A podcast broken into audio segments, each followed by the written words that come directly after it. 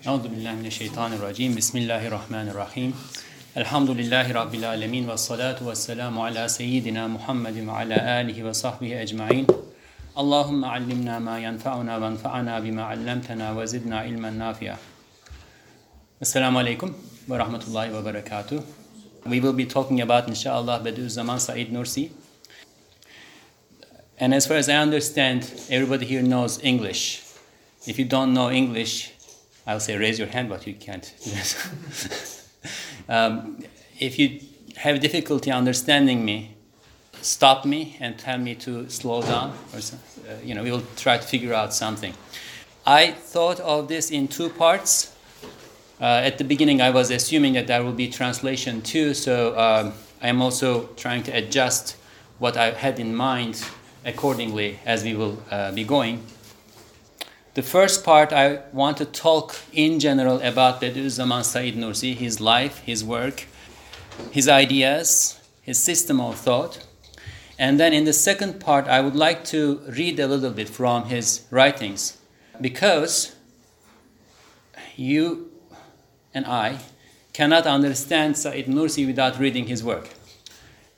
He is someone who has preferred to uh, melt his own identity in, in, the, in the work that he had put out. When people would come to him asking him to become their teacher or sheikh, he would tell them, I don't have what you want me to give to you. But go read the, uh, the books that I've written, the Risale-i Nur, and he would say the teacher of the Risale-i Nur is the Risale-i Nur, the collection uh, that he has written, we call it Risale-i Nur. So inshallah, the first part I'll try to talk about him. If you have questions, uh, if you have questions at any point, raise your hands, and then at the end I might try to, I might try to leave some uh, time for questions uh, too, and then we will try to read a little bit uh, from his works, inshallah. Okay, Bismillah. Bediüzzaman Said Nursi. He was born in 1878, and there is some controversy about it. If you Google this, you may find 76, 77. Uh, the soundest information is that he was born in 1878. But you know, people did not keep records very uh, precisely at that time, so there might be some margin of error in that. 70, 1878 is the closest, most accurate uh, that we can get to based on the information that we have. He was born what we what at, at that time was called Kurdistan. So today is northern Iraq and southeast Anatolia together, and maybe a little bit of Iran and, and northern Syria can also be thrown into the uh, mix. That's where he was born. He was a scholar, alim, a gnostic, arif, and you know it's difficult to translate this. But saint, wali. I suppose everybody here will understand when I say wali. And that's something difficult to ascribe to people who are living, because we haven't seen the end of their lives. But he, as I you know, said, he was born in 1878. He passed away in 1960, and he lived a clean life. And anybody who takes a look at his life will grant that he was a wali. He was a saint of God. Now, um, al-amalu bin niyat. Right? And who understands this in Arabic now? Raise your hands if you understand. Al-amalu bin niyat. Okay, half. Uh, in, uh, actions are according to intentions. This hadith, right? So before we start anything, we need to check our intentions. Why, why am I going to talk about uh, you know, Said Nursi and why are you going to be listening to me about Bediüzzaman Said Nursi today? There might be many different things to expect from this.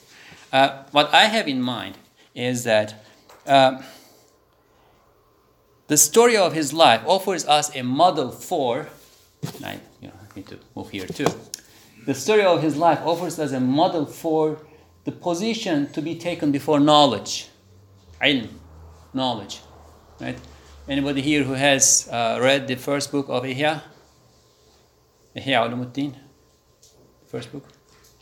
Come on, somebody should have. okay, that, that's the task. When you go home, start. The first uh, book of Ihya is on knowledge. and if you read it, you will. I mean, there might be other places to, to acquire this uh, notion, but that's one of the best places. If you read it, you will you will see how important knowledge is, how, how, how a great thing knowledge is.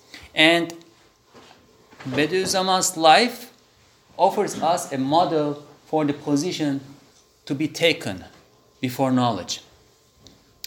And it also offers us a model for ubudiyah. Ubudiyah comes from the word abd, right, which means a slave or servant. I, I, I sometimes people have hesitations about the word slave. Uh, when it is used uh, to ascribe a person to God, there is no problem with it. We are slaves of God. There is nothing wrong with that. Um, and also the word ibadah, worship, coming from the same root, right? The difference between ibadah and ubudiyah is that ibadah, worship, is the particular specific actions that we do in order to worship God. Praying five times a day, fasting, you know, going on Hajj, so on and so forth. These are ibadah. Ubudiyah, on the other hand, is the position that we take before God. It's a state, right? Ibadah is action. Ubudiyah is a state that we take. And his life offers a model for the state to be taken before God, too. Ubudiyah. I tried to find an approximate word in English. Devotion was a word that I, that I came up with. But it's better not translated, rather understood. Yes? Is it selfless devotion? Uh, if it is selfless, all the better. But it doesn't have to be selfless, right? Because uh, you know one can attain that state of slavehood before God to escape hell, which is not selfless, to attain paradise, which is okay, or for only for ru'yatullah, you know, at which point you attain the you know selfless point. And third, in my opinion, his life story offers a model for the service to the believers and humanity, to the mu'minun, Muslims, and also humanity in general. The service to religion, service in general, hidmah is the word in Arabic. So, if we can try to focus our attention to, the, to these three uh, models, we might benefit more from what I will be uh, telling you, inshallah. now, um, I forgot the name. There is a German author who wrote about Kalam. He wrote a book about uh, Maturidi. Maturidi, as you know, is the um, founder of one of the two best known Sunni um, theological schools. And he calls Maturidi the famous unknown. It's the contradiction, all right? Famous but unknown. The famous unknown, right? Because everybody knows about Maturidi. Everybody has heard the name of Maturidi. And people even think that they believe in what Maturidi said is the right way to believe. Right? But we actually actually know very little about the actual work, writing, and so on and so forth that Maturidi had, has put out. Very little. You know, we keep digging in, and then we know him through his students and so on and so forth. So he's famous, but he remains unknown to some degree. Bediüzzaman Said Nursi is somewhat like that. He is very famous wherever you go. I'm sure in Germany, I'm sure you have heard at least the name. Um, but very few people, and this includes Turkey, this includes, I will say, I will dare say, uh, many of the people who think they are his followers, who have been reading his works for, let's say, 30 years. Many people know about him, but again, I'll dare say many people actually know him. That might include myself to some extent. Uh, knowing him requires a very close, attentive reading of his works. And then, not only that, but also placing those works, the content of those works, in the larger scholarly and I'll say Sufi tradition of Islam. If you take a jewel, a, a gem, a precious stone, to a baker, the baker may look and say, Yeah, this looks precious, but the baker will not be able to tell you the actual value of that gem. Right? If you take the gem to a jeweler, the jeweler will be able to tell you what it is exactly. Right? So, one problem is that the re- many of the readers of Nursi will read Nursi only. And they won't have any point of comparison to relate him to, and therefore it remains very difficult for them to understand the actual value of this man. Right? so there are some criteria that Muslims throughout generations, throughout centuries have developed in order to understand the value and evaluate the value of a scholar that has contributed to the ummah, to the community of, of Muslims.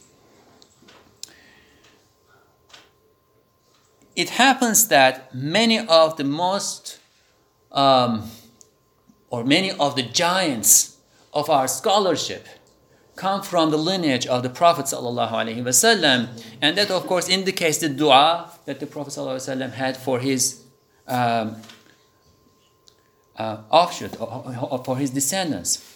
And Bediüzzaman Said Nursi, you know, many people don't know this, descends from the Prophet wasallam, both through his mother and through his father. This was a matter of uh, dispute until recently um, but Ahmed Akgündüz, I don't know if he, you know, he is uh, in Holland most of, of, the time. He might have come here too. I don't know if he did or not. But Ahmed Akgündüz recently, a few years back, uh, published a six-volume. When I say volume, each volume is like this. Uh, study of the life of Bediüzzaman Said Nursi, and there he has uh, quite convincing documentation that he Nursi descends from the Prophet wasallam. Uh, on his father's side, he descends from Hassan radiallahu an through Abdul Qadir al Jilani. Uh, therefore, he is Sharif. And on his mother's side, he descends from Hussein radiallahu an, and therefore he is Sayyid.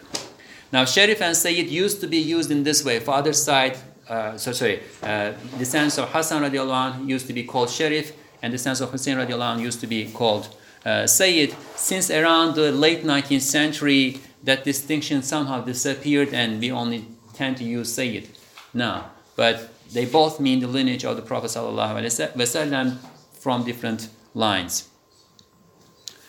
Okay, so that was one. Another, and very important, is the scholarship that he has. Um, many out there who know about Nursi but don't know Nursi think that he did not have an ijaza. Who can tell me what an ijaza is?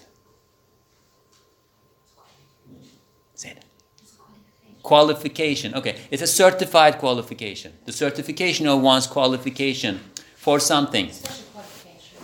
special. Yes. So uh, you may have an ijazah to, I know, to teach a particular book. So that's permission, right? Permission to teach a particular book. To, permission to teach the, for the hadith of Imam Nawawi right? Or you may have a comprehensive ijazah. You may have gone through the entire madrasa curriculum and become a scholar, and the ijazah you have indicates that you are now a scholar. You can teach.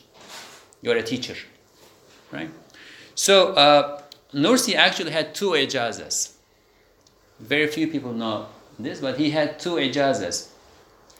Um, one of them, now remember, when was he born? You will remember? Okay. 78, yes. 1878. He was born 1878. The first ijazah there you see is 1893. How old was he? 15 years old. He got his first ijazah, and that's a comprehensive ijazah. Means like finished. 1893. So there you start to see that there is something extraordinary about this person. Right? I don't know another person who received the, the, this kind of ijazah at age uh, 15. The second one comes after a couple, maybe three years, uh, from another person living in the same vicinity in eastern Anatolia. Uh, the first one is Muhammad Jalali Hazret, the second one is Fatullah al Sirdi. And both of these are comprehensive ijazas, teaching ijazas, and both of them link him to Ali radiallahu an. So each ijaza, if it's a proper ijaza, has a sanad, a, a chain of narration goes from one person to another.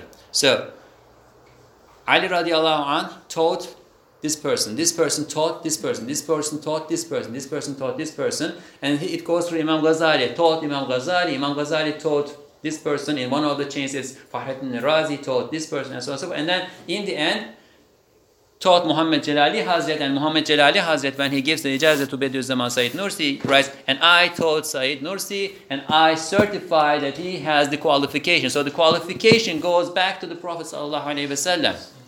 In both of these cases, his qualification, his sanad, right, his chain of narration goes to uh, Ali radiallahu anh, and, and then from Ali radiallahu anh to the, uh, to the Prophet sallallahu alaihi wasallam through Imam Ghazali. Um, but you know, one may have the ijazah and then not act accordingly. Uh, one may have the knowledge or information but not act the way that knowledge deserves or requires. And therefore, one may have a paper but not the, uh, the character and the effort that paper requires. That's not the case with Bediüzzaman Said Nursi. And when we know that, how, we, how do we know that that's not the case? That's from the recognition of the larger community of Muslims. Now, when he received the ijaz at age 15, uh, this is because he was a gifted person, extremely gifted person. He had a very sharp memory. Some, some say that he never forgot something that he read, and that's, that may as well be the, the, the case.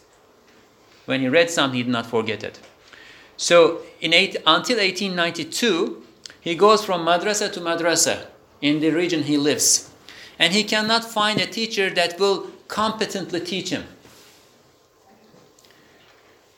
He finds, you know, a missing something in each teacher that he tries to study with. Therefore, he cannot excel.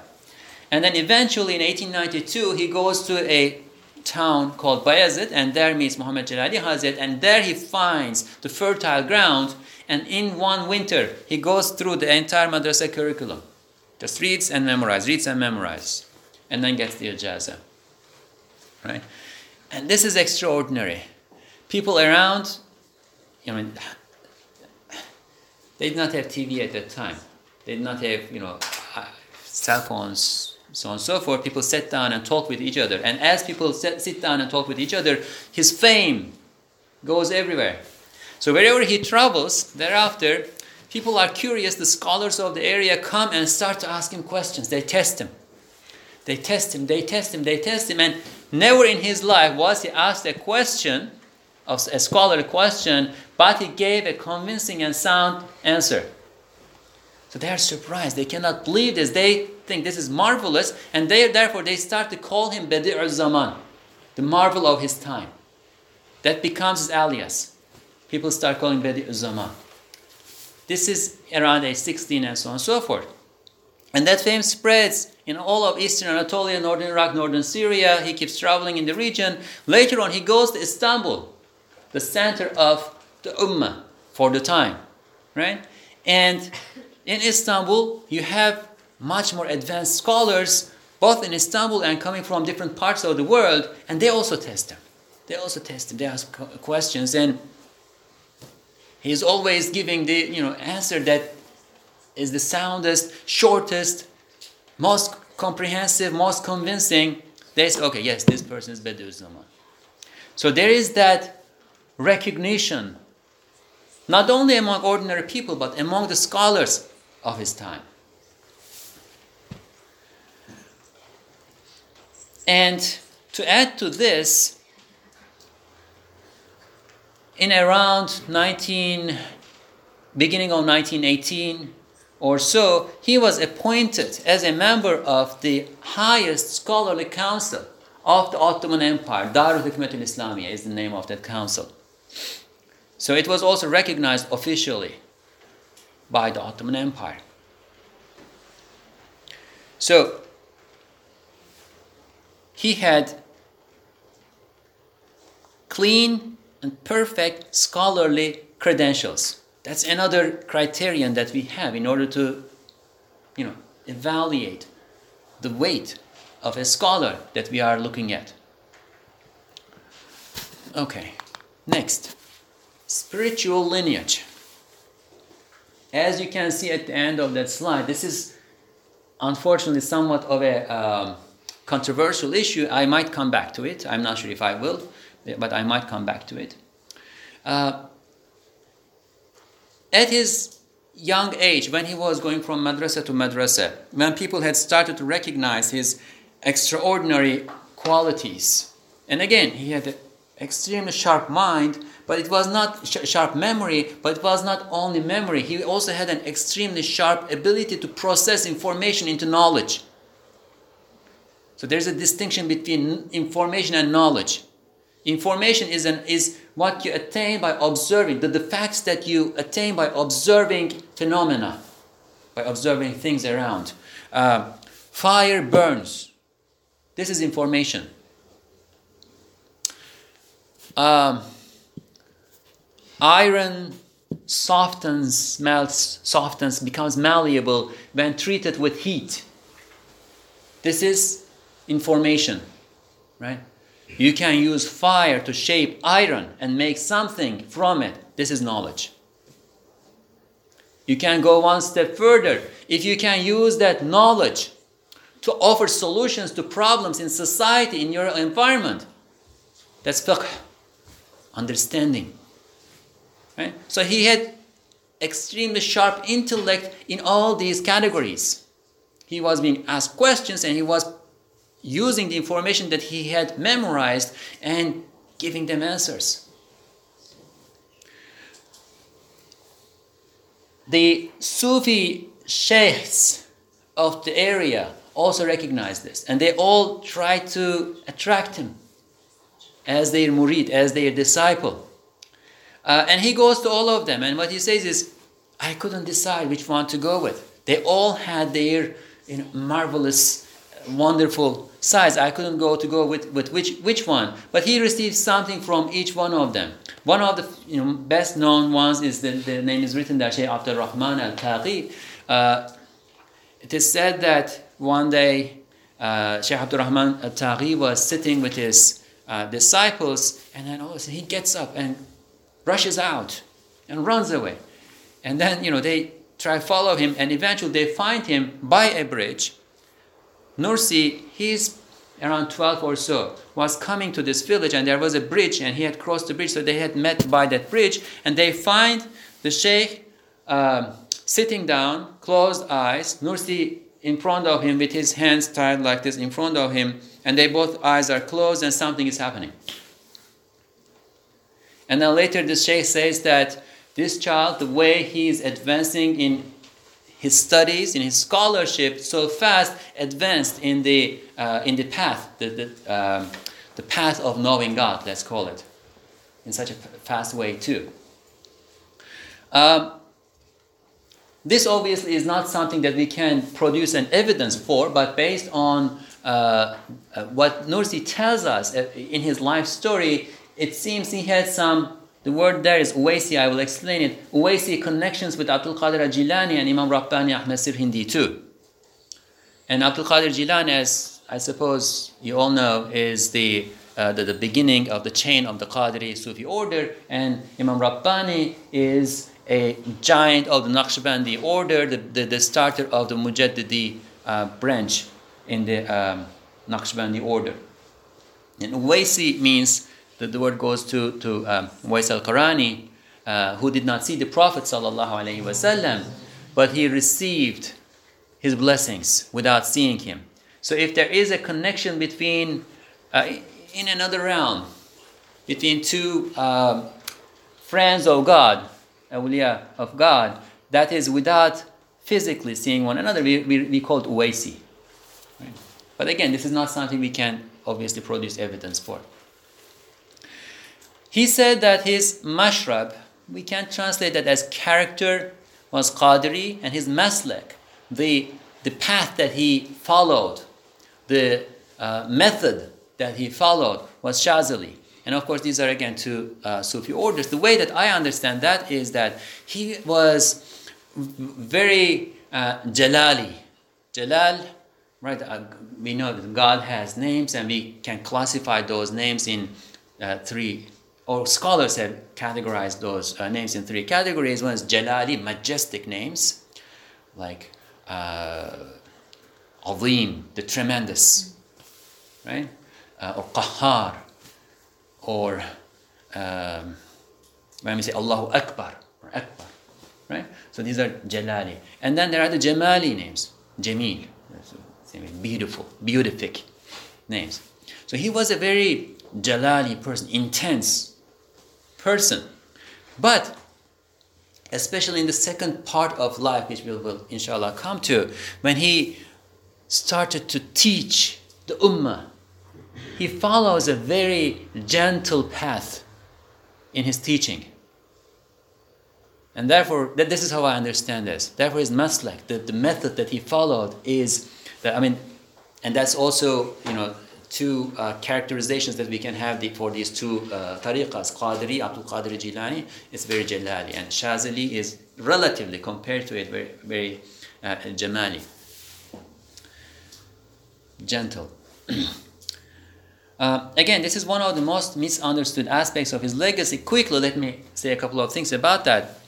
Uh, when the, so he was born in 1878, died in 1960, lived in the Ottoman Empire, then the Republic of Turkey.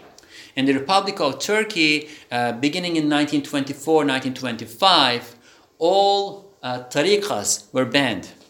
All the Sufi lodges were closed. All the madrasas were closed.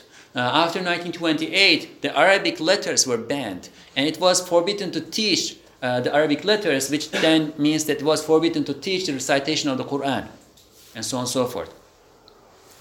I have met people who had lived those years, and it, it was a horrible time. It was a very difficult time for Muslims to be. and again, tariqas were, were banned. Anybody who uh, was out there teaching and giving tariqah would be judged, would be jailed, would be possibly executed, his students would be dispersed, exiled, and so on and so forth. So, in that context, he says, this is not the time for tariqah, this is the time for haqiqah. Now, tariqah, Sufi, Sufism, right, means path, and haqiqah means reality, right? So, some have understood this as Nursi being against tariqah. Not at all. As I said, he received blessings from many shuyukh, many Sufi, uh, Sufi masters.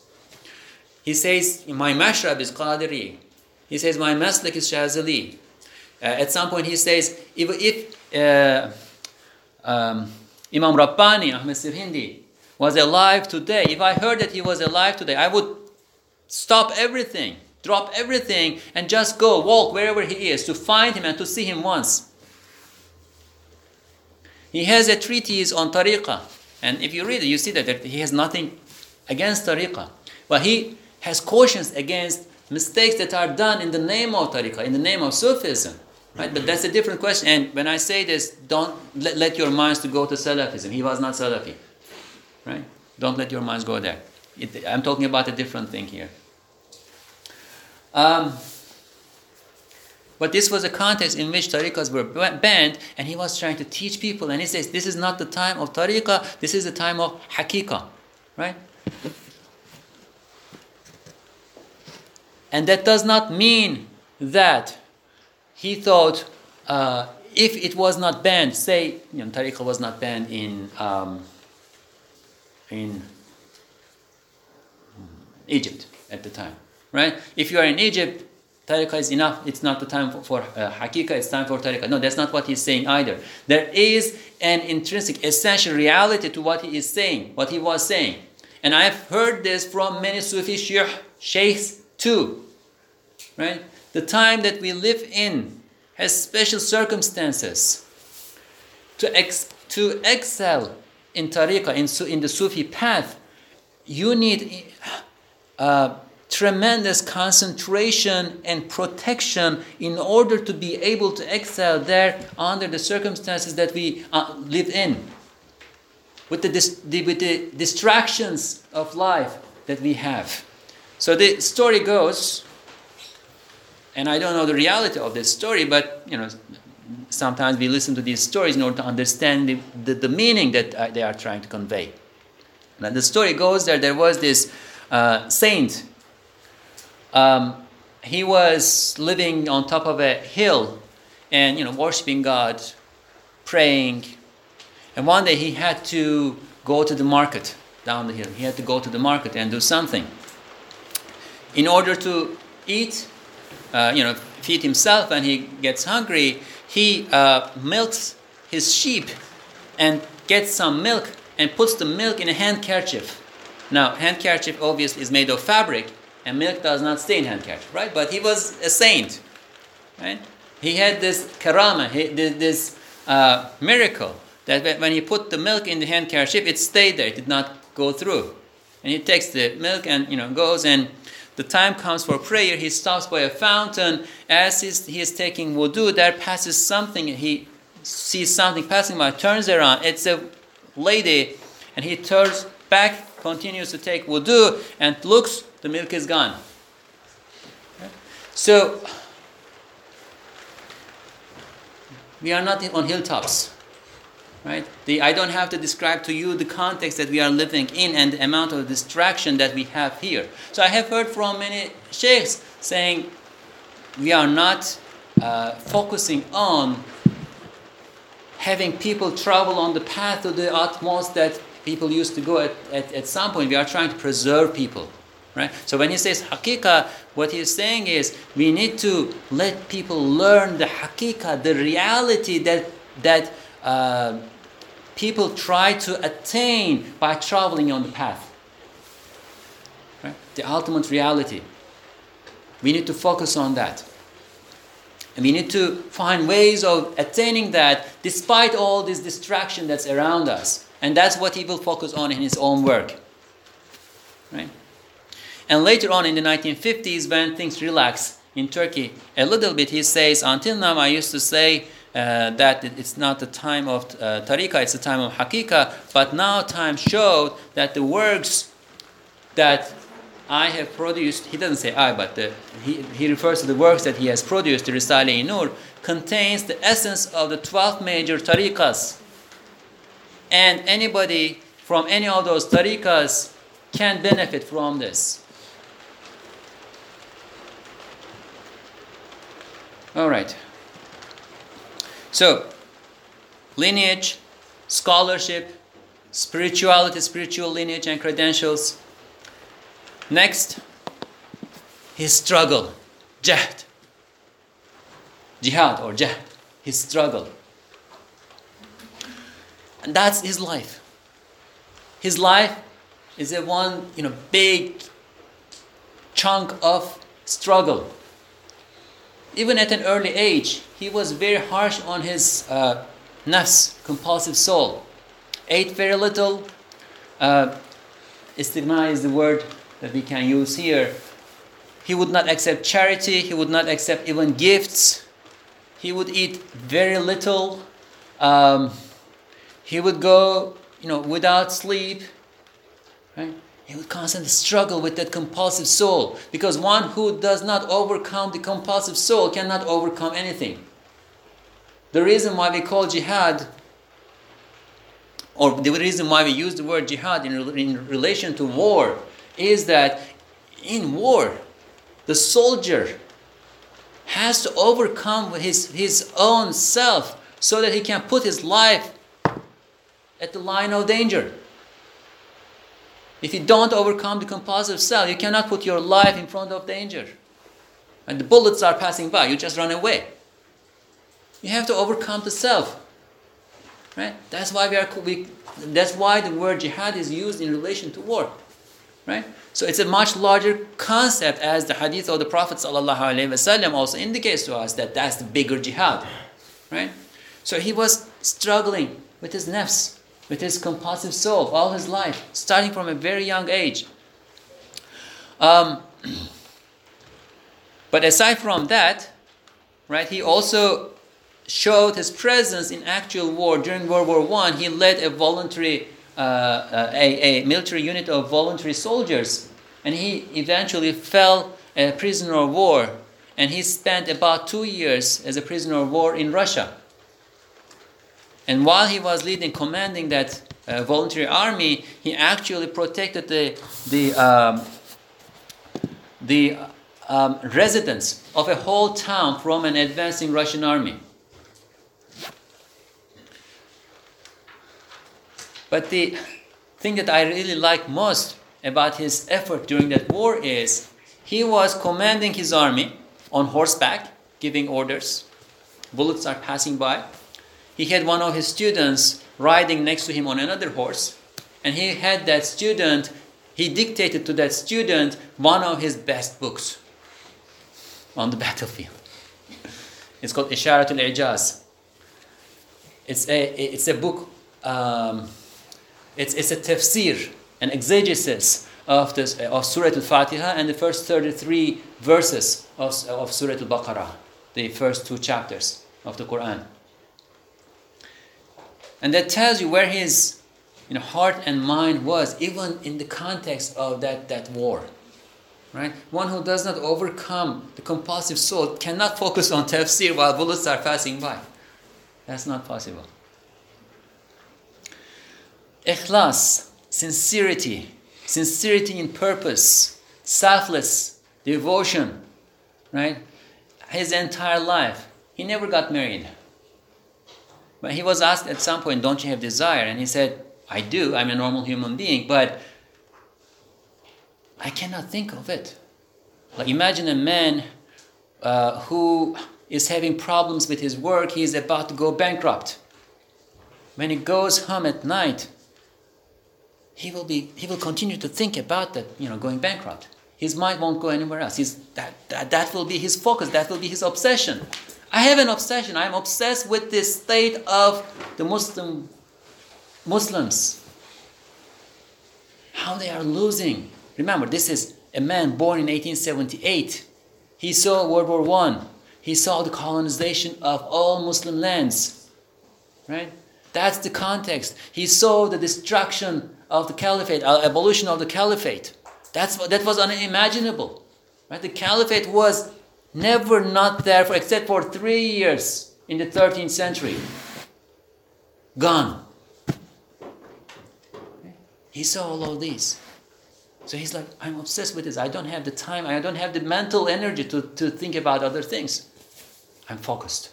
Sincerity and purpose. Contemplation. this is probably what produced the, the, the, the, fruits that he gave to us, the works that he gave to us, Risale-i-Nur collection, the collection of Risale-i-Nur. It's an exercise in contemplation, tafakkur. Maybe that's going to be understood better, right? Tafakkur. That's an exercise in tafakkur. And it's also a guidebook to how to contemplate the signs of God in the creation.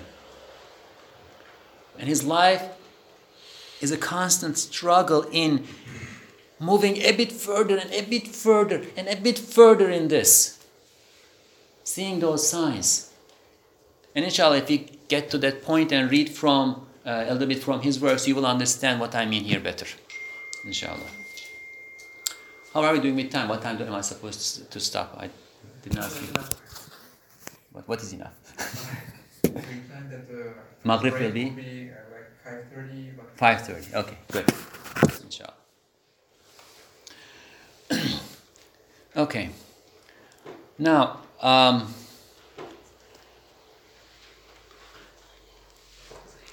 another thing that I'm going to put in there under the rubric title of struggle on the path is his compassion. His obsession with the state of the ummah, and not only with the state of the ummah, but all, all humans actually, relates to his compassion. Now, what's compassion? Compassion is the mercy and mercy together with the willingness to sacrifice or the willingness to do something as a result of the mercy that you have toward something. One example that he gives about this is uh, he, uh, again, contemplation, right? You look around. I look around and I see a cushion, right? When he looked, he, he would probably see something else in addition to the cushion. And there are lots of people who would do that, right? So he sees a chicken trying to protect its babies, the chicks, from a dog. Now, chicken is known to be scary, scaredy, right? Chicken are the probably most scared animal out there. Right? It's you, a little sound and they're going to run away, right? But when the dog is attacking the chicks, the chicken attacks the dog. By saying this is compassion, right? The mercy that the chicken, mother chicken, has for the chicks, the desire, the urge to protect its chicks is making the chicken so courageous that it is attacking a dog. So the driving force is compassion. And the driving force for him was the compassion that he had for the ummah and for everything else. He, we have these um, um, descriptions of instances from his life. Right? One day he is sitting. Uh, he was jailed many times throughout his life. So right after one of those uh, jails, he was released, and he is sitting in a, a, hotel and looking out, and fall. The, the leaves are falling.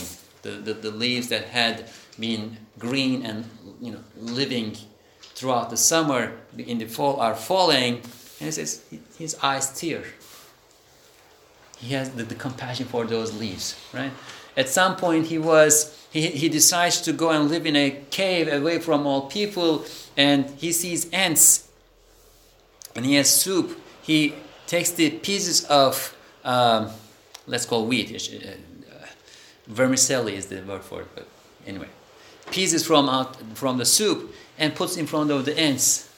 Right? In prison, he is given a little bit of provision. He takes some of it and gives it to the mice compassion. Right?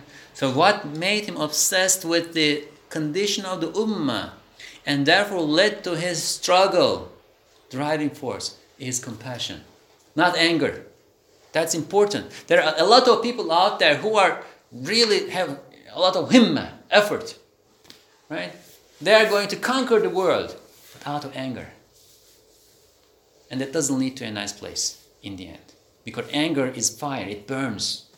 And when fire burns, it does not distinguish between the, uh, you know, between what is supposed to be burned and what's not supposed to be burned. With, with anger, actually, um, you know, psychiatrists, I guess, have made these studies. They, you know, what, what do they call? They um, image the brain, right? They image the brain of people at a state of anger. The connection between the frontal cortex, where we have our um, um, adult intelligence, and the rest of the brain is severed when a person is angry. Right? So you lose your adult intelligence when you're angry. So, yes, it produces a lot of himma. It produces a lot of effort and struggle and so on and so forth. But it's not necessarily placed in the right direction. But when it's from coming out of compassion, that's a different situation. So I'll skip a few slides and then I will come back to those actually. So the fruits of his struggle. I would say the first and foremost fruit of all the struggle, his uh, asceticism, uh, devotion, worship, um, contemplation, effort. I would say the first and foremost fruit of that struggle was his realization. Tahqiq. When I say realization, what I mean is, as I said, when I look at this, I see the cushion, he would probably see something else. There is a reality behind the appearances around us. There's a reality to the, I see the tip of a tree over there. there is a reality to that tree. You know, when I look, I see a stump, branches, leaves, um, and then if you want to you know, dig further, like cells, cellulose, um, what's the thing that gives the green color? Um, chloro, chlorophyll, chlorophyll, whatever it is, right? All of that. Is that not real? It is real. I'm not saying that that's not real. I'm, I'm not going to go that path. It does exist. It is there. I grant it. Right? But there is another reality to it. There is a reality that causes that tree to be there.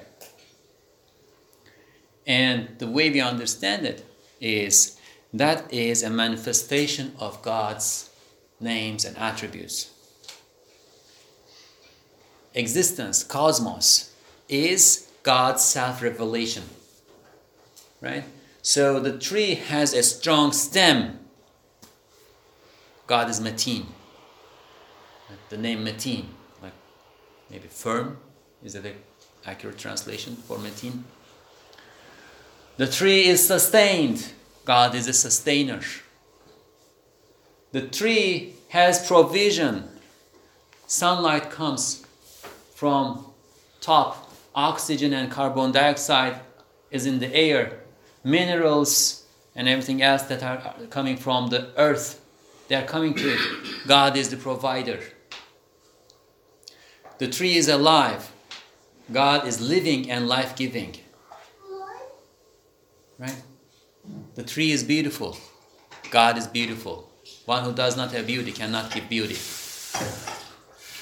And if something has received beauty, there is a giver of beauty. Right? So this is contemplation. It's the beginning of it. Right? So he, he, he would look at the tree and he would see this. But this is only about an object.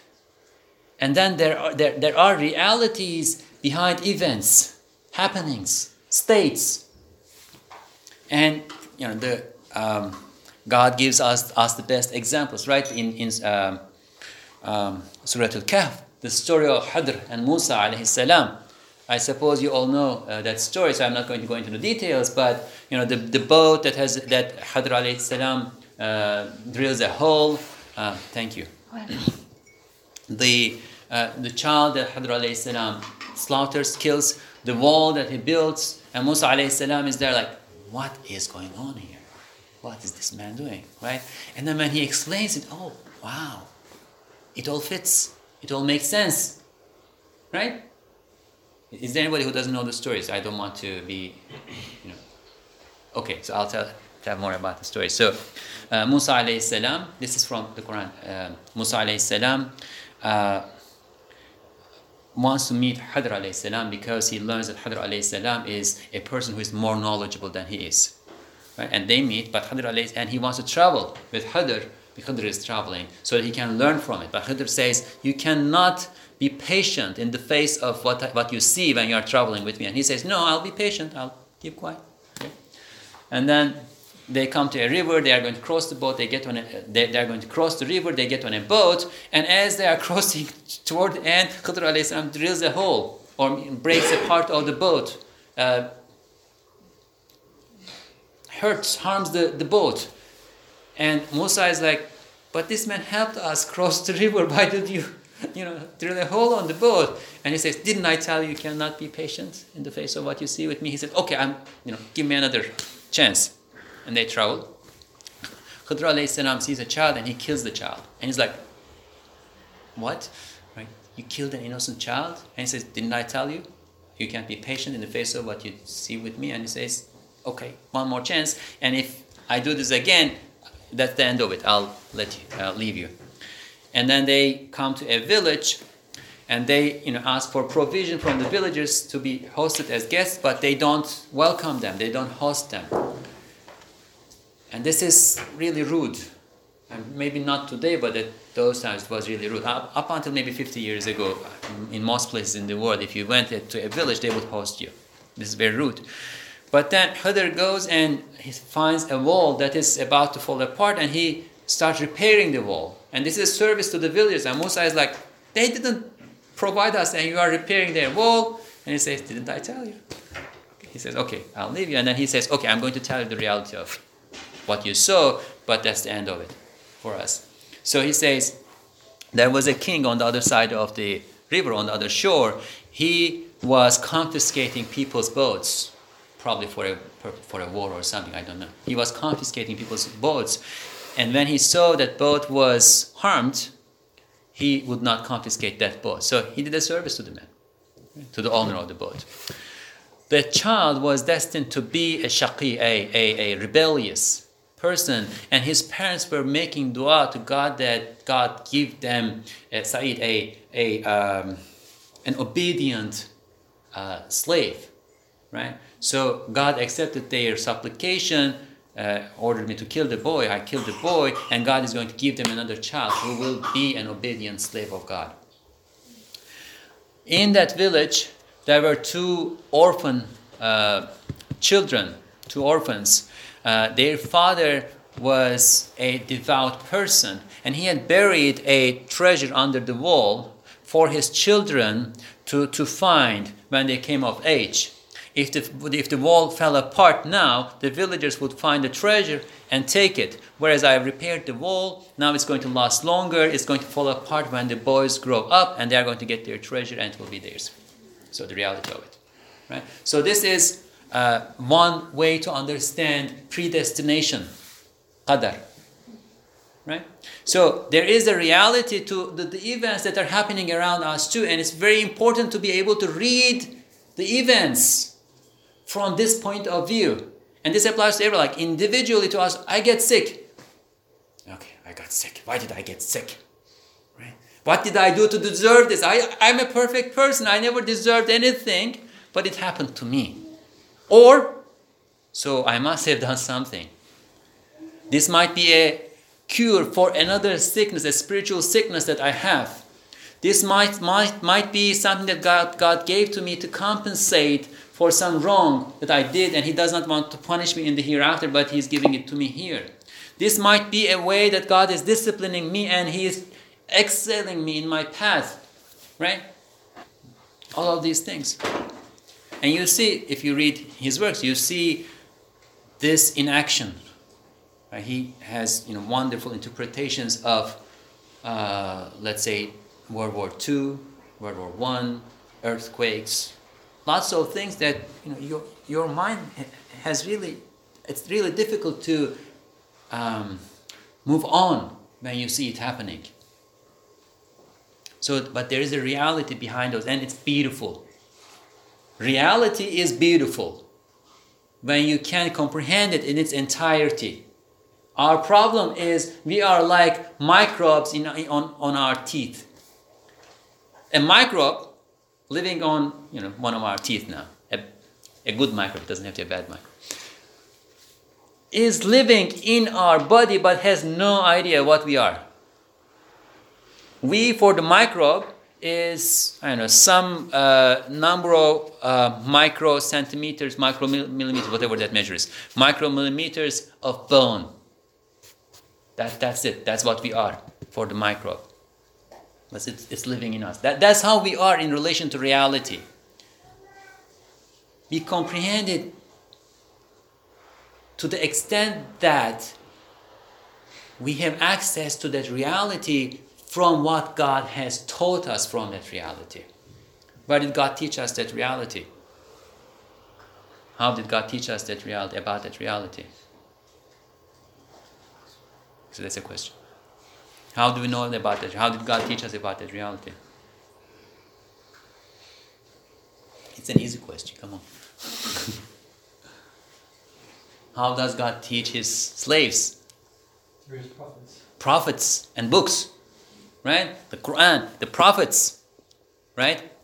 Now, scholars are inheritors of prophets.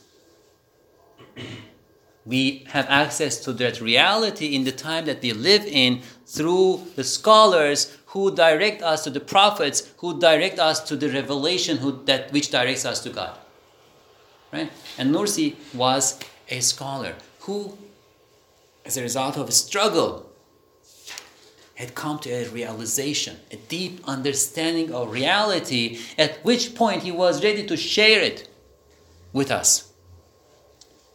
And the works that he wrote, the Risale Nur collection, right, are products of that realization.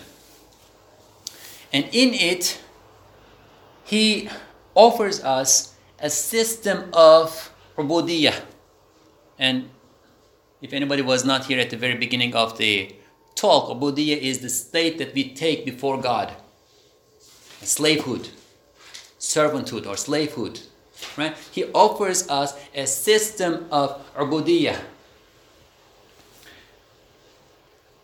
Um, by the way, all tariqas do this.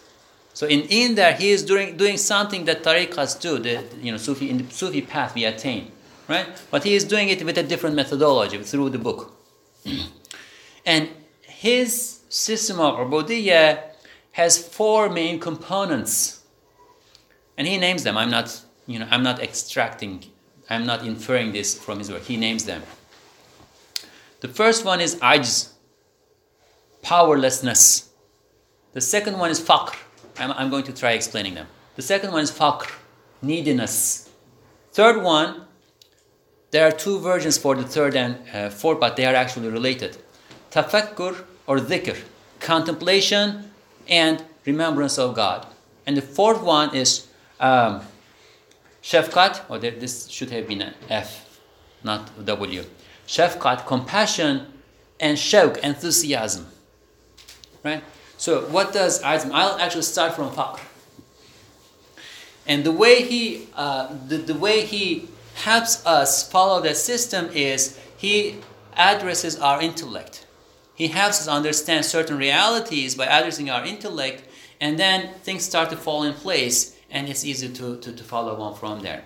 Right? I'll start from faqr, neediness. Humans are the most needy creature in existence. We may look, we may appear to be more powerful than, say, ants. We may appear to be, you know, superior to the, the, the, frame, window frame over there. We may appear to be superior to, the, to this wood. We are. We are. But we are needier than the piece of wood because we need a lot. We need a lot. Now, what does the wood need? It needs its existence to be sustained. It needs a floor to stand on. Maybe that's it. Right? What does the plant need? The plant needs water, light, uh, minerals, carbon dioxide in the air. Okay, I need those two. I need that too. I need those two. What does an ant need? The ant needs uh, food and a metabolism to function, uh, a colony to live in, a house. What do we call ant house? What do we call ant house? Whatever, nest, right? Ant nest. A nest, well, as a human being, I need those too. Right? Then I need what anything in creation needs as a human being. Does it end there? No. Because at this point I'm equal with the ant, I'm equal with the animal. Does it? No. Well, what makes me different from the animal is that I can feel the need for anything that I can think of or imagine. What do you do with that? The cow needs grass, and if it finds the grass, it's happy. Right? I I need lettuce, and I find the lettuce, and I want beef. When I find the beef, I want something cold to drink with it. When I find something cold to drink with it, I want company to eat with. I want somebody to be eating with me. When I find that, I want something else. And one day I might want to see the end of the Milky Way. Another way, day, I might want eternity. We all want eternity. I don't know of a cow that wants eternity, right? But I want eternity, and this therefore becomes a need for me as a human being. I am the, I mean, as a human, sorry, the, the, the most needy being out there. Okay. That kind of puts me in a difficult situation. I have lots of needs, but that's not the end of it. I am also the most powerless. I have no power to attain anything that I need. No. Okay. On the face of it, I have the power to take this cup, take it to my mouth, take a sip of water and drink it and swallow it and so on and so forth. On the face of it. But think of it. In order to lift the cup, I need probably a hundred something different muscles to be functioning in sync in this arm. And then probably a hundred different nerve uh, lines of nerve to be functioning. And if you think of like probably a million or, or billion, whatever number of different cells interacting with each other, they are still interacting there. See, my hands are still starting to shake. What interference do I have in that? Did you ever think of the cells interacting in your arm when you want to drink a cup of water? Then how is that you doing it? I drank the water, it's being digested. Am I doing it? If there is anyone out there who is doing it, I'll ask you to stop it for half an hour. Possible? No. You are not doing it. There is something else out there who has the power and control over the things that you think you control. I have one thing in all of this process I have the inclination. I incline to drink the water, I incline to lift the cup.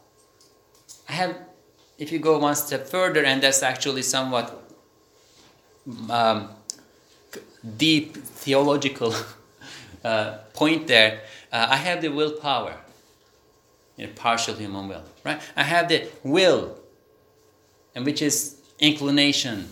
That may be ascribed to me. Beyond that, it's not mine.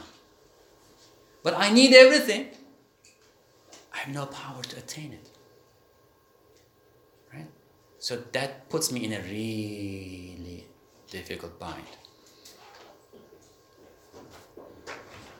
With the exception that I am connected to one who has the power to fulfill all my needs.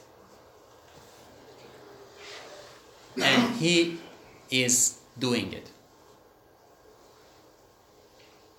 As long as I am connected to Him, no problem.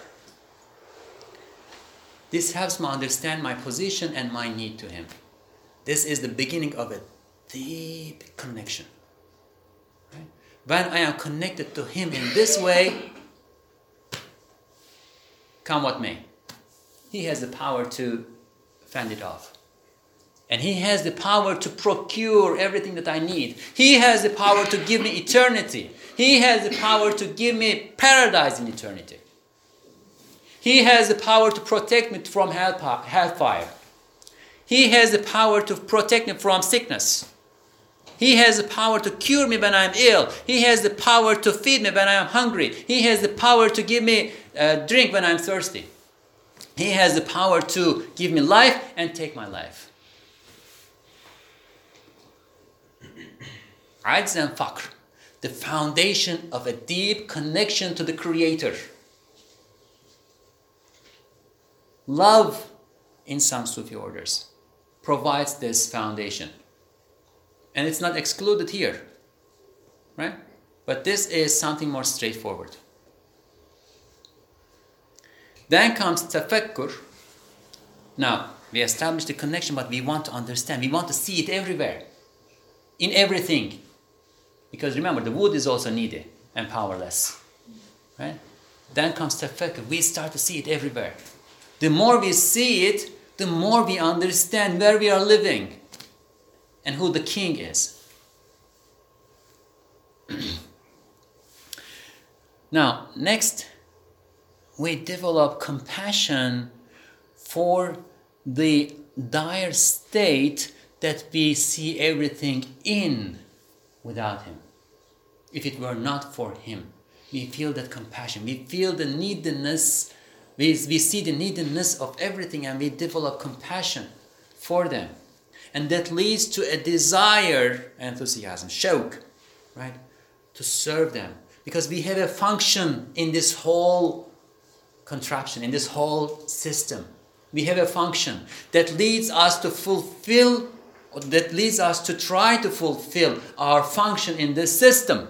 And what is that function? Inshallah, that will come when we read in more detail.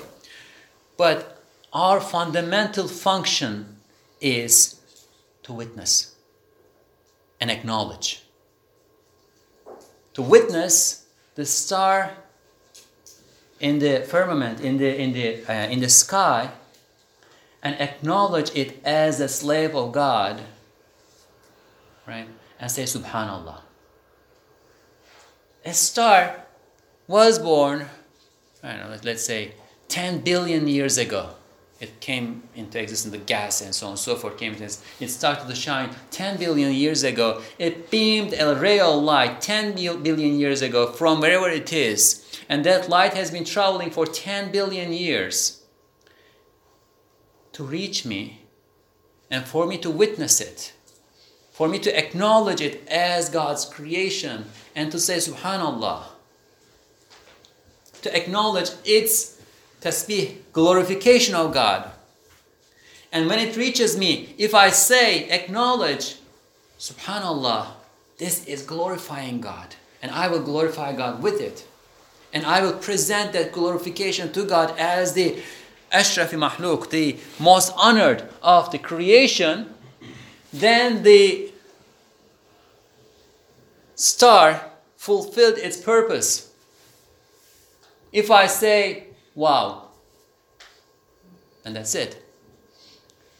That ray of light that has been traveling for 10 billion years, gone to waste. The function is not fulfilled, right? And that's an important thing. I need to have the compassion for the creation to have the enthusiasm to fulfill my function.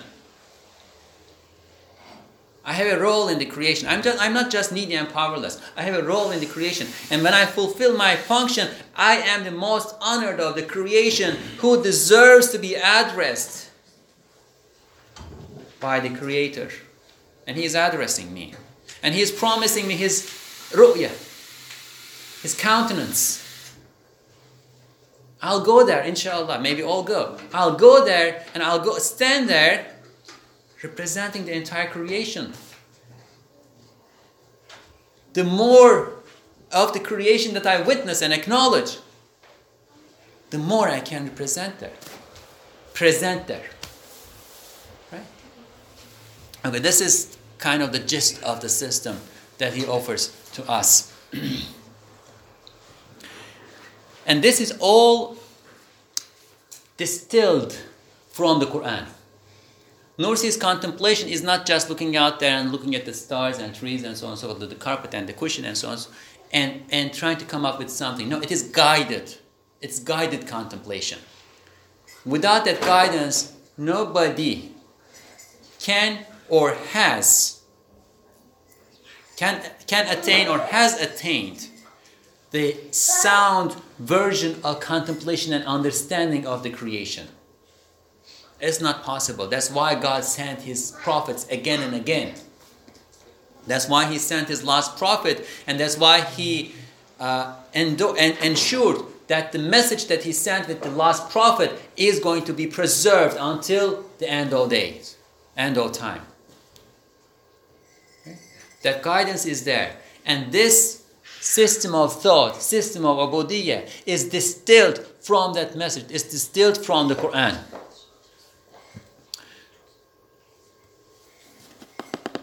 Let me go back to the slides that I skipped. Uh, maybe here, before.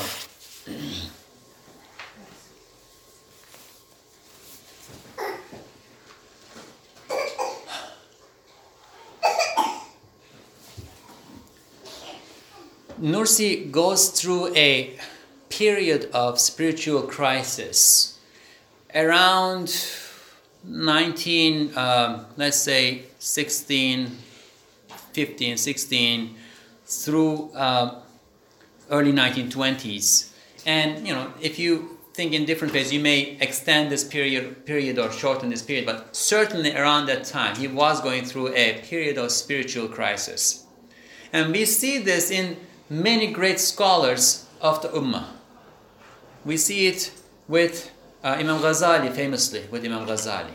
Right? He disappears for you know, 10 something years and then comes back, oh, he's Imam Ghazali now. Um, of course, he was Imam Ghazali before he, he left. He was the uh, you know, top mudarris, the uh, chief, mudar, chief uh, professor of the Nizamiya madrasas, the, the highest uh, institution of learning of his time.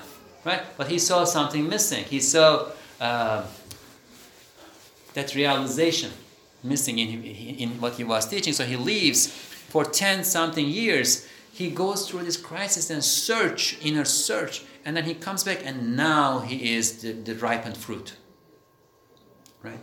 We see it with um, Abdul Qadir Jilani. It's a much longer period of uh, inner search he has. So we see it with Bediüzzaman Said Nursi too. He is the scholar that he has become at age 15 already.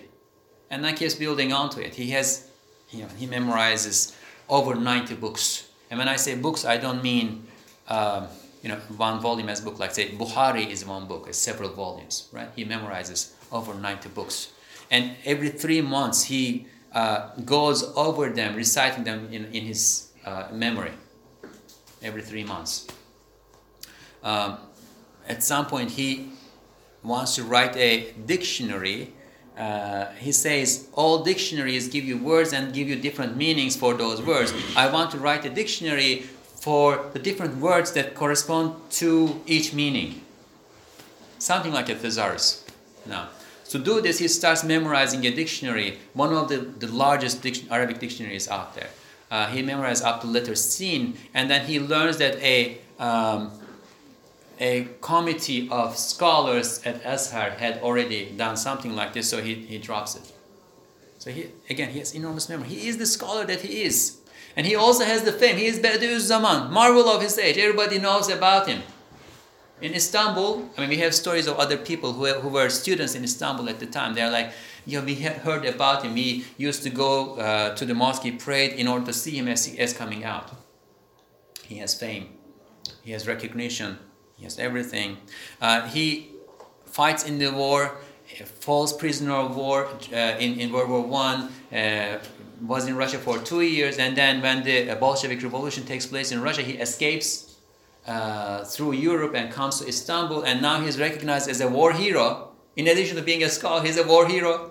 He's appointed to this Dar al-Hikmat al-Islamiyya, the highest council of scholars in the, in the empire. Perfect. One day he while shaving, he looks at the mirror and sees a white piece of hair. And he's like, hold on one second. Excuse me? Nothing. He, he looks at the mirror and sees a piece of white hair. And he's like, hold on one second. All this fame, all this material gain, all this recognition, all this information that I have accumulated in my it will go. One day I will die and none of it will come with me. Like imagine you are the most accomplished faqih, uh, scholar of Islamic jurisprudence, let's assume, of uh, your time. Right? You know all the details of how wudu is taken, how inheritance, and so on and so forth. Beyond the grave, even that is not of use. Now, the, the consequences of using that knowledge for good in the society is going to stay with you. But you know, in, in, in the paradise, we don't take wudu. Right? In the paradise, we don't calculate inheritance. Something else needs to come with us. And he's realizing this. This is part of, part of his spiritual crisis. At that time, he starts reading um, Abdul Qadir uh, Jilani's um, um, Fathul Ghaib. Fathul Ghaib. And in that, Abdul Qadir Jilani is really harsh and he's like, Oh, the one who has not been able to get rid of the, the um, passions of his compulsive soul, and oh, the one, oh, the one. And he reads it as if Jilani is addressing him, right? And he cannot handle it. He reads the book up to, to, to, to half of it and then stops, puts it away. He cannot handle it. In the meanwhile, he starts reading Imam Rabbani, uh, Mektubat Rabbani. Right? And in Mektubat Rabbani, there is a letter, Mektubat means letters. Right? So in the letters of Imam Rabbani, there is a letter in which uh, Imam Rabbani is uh, telling somebody, it happens that this person is named Bediüz Zaman, by the way. Tevhid-i Kıblet in Turkish. That, so unify your Qibla, the direction that you turn. Focus on one thing. And this is why I'm saying he seems to have had a Owaisi connection with Imam Rabbani and Abdul Qadir Jilani. And he, he says, okay, oh teacher, oh master, you, you know, show me where how do I do Tawheed al-Qibla? How do I unify the Qibla, the direction that I turn? And then it's inspired to him that it, ha- it needs to be Quran. And he stops reading anything else and he starts focusing on the Quran and Quran and Quran. He contemplates the Quran for several years. And we see him coming out of that spiritual crisis with this realization. Right? And this is around early 1920s. What else happens in the early 1920s? He's in Ottoman Empire, right? Who knows some Turkish history here? Nobody knows some Turkish history here? Okay, history of Islam. What happens in the early 1920s? If you needed to name one event in the early 1920s for the history of Islam, what would you name? Was that the end of the caliphate or was that Yeah. before that? 1924, the, the abolishment of the caliphate, right? The foundation of the Republic of Turkey, the end of the Ottoman Empire, which then corresponds to an end to, I just mentioned, right? All uh, Sufi lodges are closed, all madrasas are closed, religion is banned in the country, and so on and so forth. Um,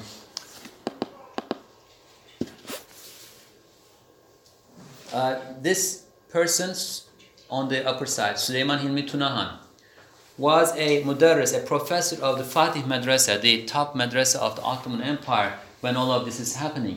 And he also happened to be the uh, head of the uh, mudarris, the, the Professors Association at the time. In 1924, the government passes a law, the Turkish government passes a law uh, it is on the unification of education in the country and closes all madrasas and, and stops all religious education with, with a minor exception, but you know, that's insignificant exception.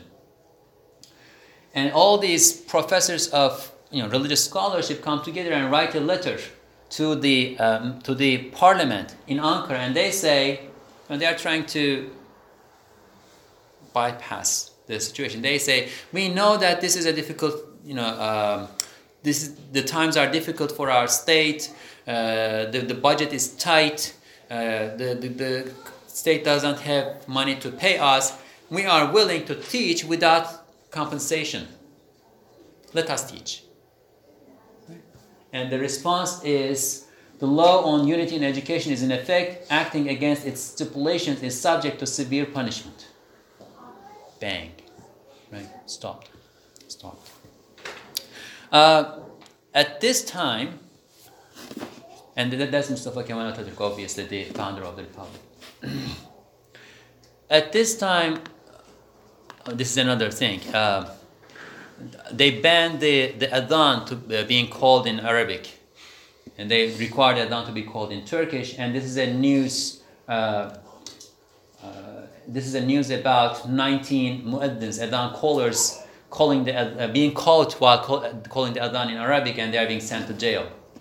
19 reactionaries condemned to prison, 1933. So th- these, this was the time, right? At the beginning of this time, Nursi um, decides to go to that cave and become an ascetic. But then there was a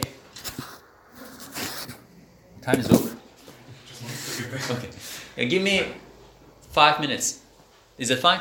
We are not missing prayer, right? Okay, five minutes. I'll finish in five minutes.